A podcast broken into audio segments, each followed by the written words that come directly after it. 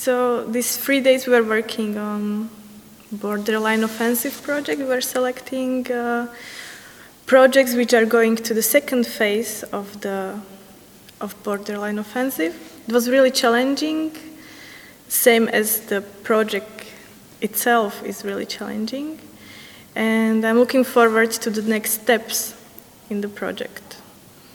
And what else to say? I'm thinking. yeah, um, I'm from Slovakia, and I think that it's really important to have these types of projects in our country, not in terms of uh, working with refugees, because we don't really have them in a country because of the policy, but uh, in terms of communication about the, about the topic. And uh, we're hosting three artists from different countries, and I'm really happy that we had them there. And uh, also the results of the residencies are, are really nice.